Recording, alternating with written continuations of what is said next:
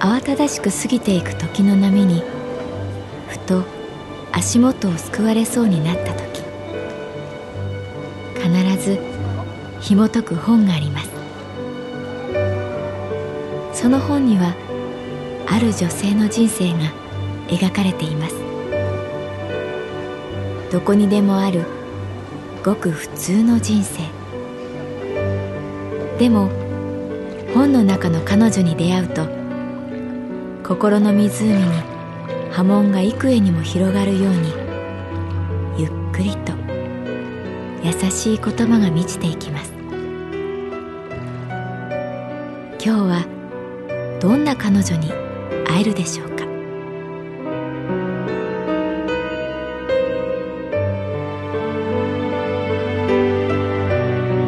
サウンドライブラリー。世界に一つだけの本。朗読は私木村多江がお送りいたします。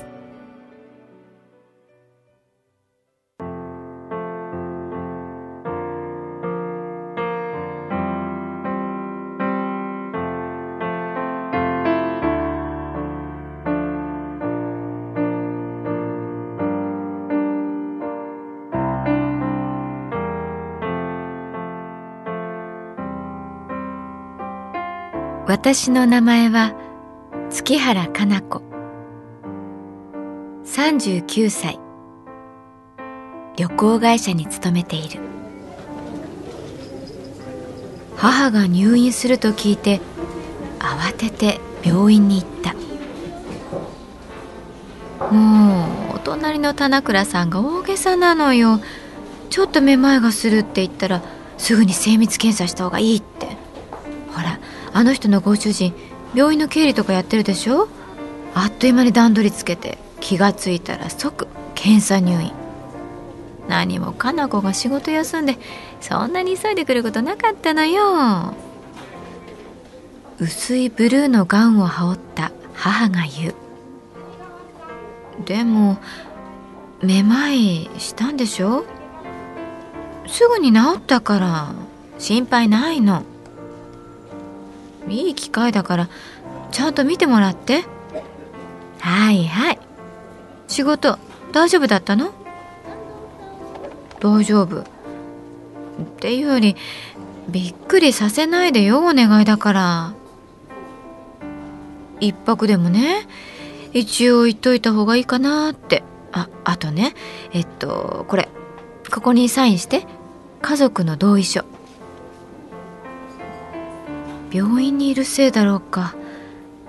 久しぶりに見る母の顔が青白く見えた。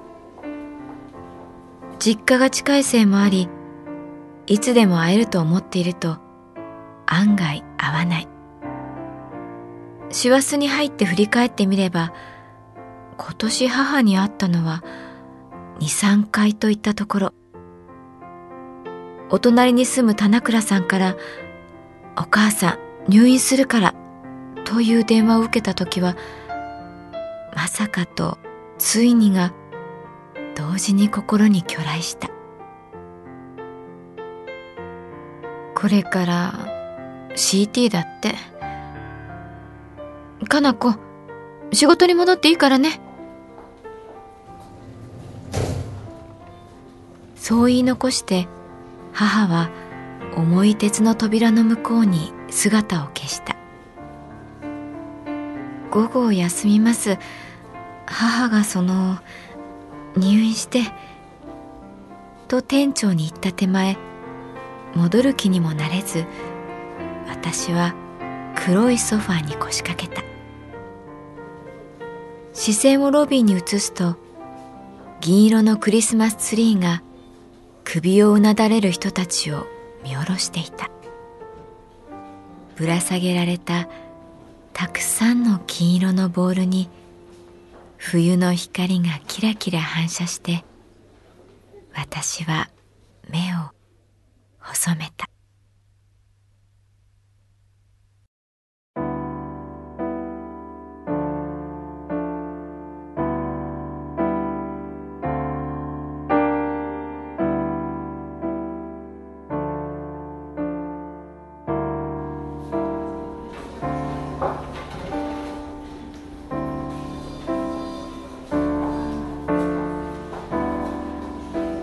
病院のソファーで母を待つ。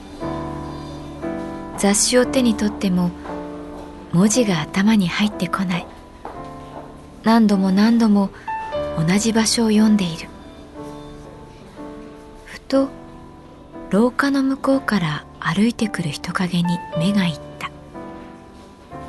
輪郭がはっきりした時それが同じ会社の同期の副島君であることに気がついた。副島君？呼び止めようと声をかけたけれど彼はなんだか放心状態で素通り仕掛ける。え？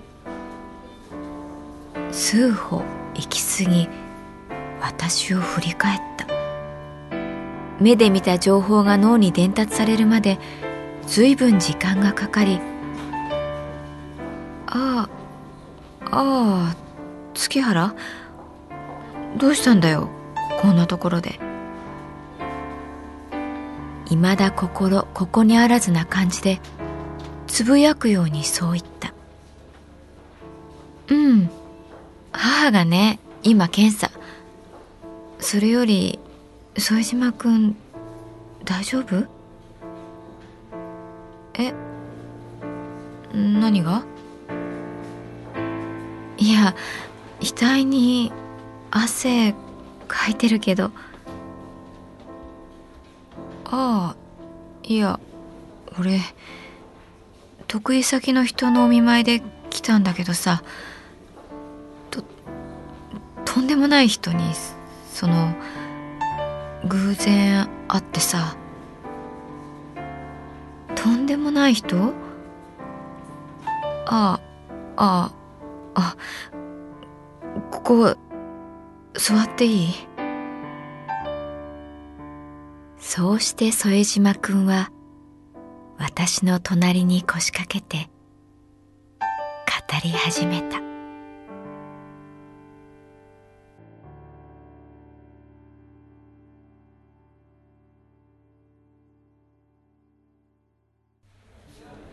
高校時代のさ野球部の監督がねいたんだよ。なんでだろうね。静岡の高校だよ。その監督がさなんでこの病院にいるかな。7階のラウンジにね座ってたんだ。すっかり老けてやつれて。まあ20年ぶりくらいだもんな。でもそれがあの監督であることにすぐ気がついた「お久しぶりです」って声かけたんだけどそのなんていうかさその認知症っていうの？それらしく全くわからないわけ。俺のこと。俺その監督にすっごくしごかれたんだ。愛のあるしごきいや違うね。あれは完全に過酷ないじめだったんじゃないかと思う。俺、器用な方じゃなかったし、もともと友達の付き合いで入ったから、すぐ辞めるくらいな気持ちでいたんだ。それがどっかで態度に出て、なんか気に障ったのかな？断るごとにターゲットにされて。100本ノック、ランニング、腕立て懸垂。途中でやめればケツバット。もう恐怖だよね、恐怖。何度も退部届出したんだけど、監督、絶対認めてくれなかった。学校に行こうとすると吐き気がするし、ご飯も食べられなくて、どんどん痩せていって、体力ないから何度も倒れて。でもさ、月原、その時さ、俺、あるゾーンに入ったっていうかさ、もう逃げられないって諦めた時、なんて言うんだろう。感情が切れたっていうか、ただ泥人形のように弾を受け走ったよもちろん恐怖は続いていた。2年の冬にさその監督が異動になって別の高校に移っていくまで。練習最後の日。監督はみんなの前で俺にノックを続けた。意識がなくなるまでね。それからずっとほんと誇張してるんじゃなくずっと今も時々夢に出てくるんだ。監督の鬼の形相。その人が今目の前にいる。しかも変わり果てた姿で俺のこと必死で思い出そう。そんな目をする。でもたどり着けない。俺はだんだん怒りがこみ上げてきた。あんたのせいで俺の人生はすっかり歪んだんだよ。今でも金属バットがボールを弾く音を聞くと頭が割れそうになる。なあ、わかってるか？あんたは人一人の人生をめちゃめちゃにしたんだ。ひび割れた鏡は正しく人を映せない。わかるか？俺は怖いんだ。人間が怖いんだ。結局、俺は何も言えなかったよ。ただ、睨んでいた。まっすぐ、顔を見ていた。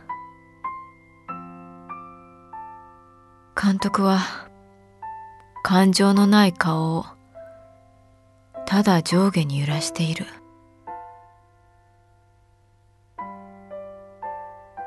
どれくらい時間が経ったのかわかんないけど月原。なんかさ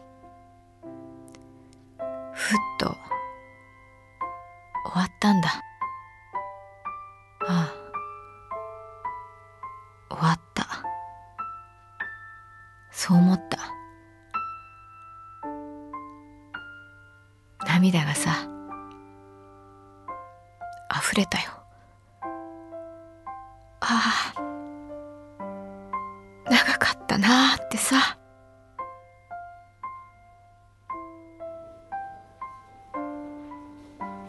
冬の陽光が優しく彼に降り注ぎ彼の淡い影が廊下に落ちていた。やっとさ終わったんだよ月原。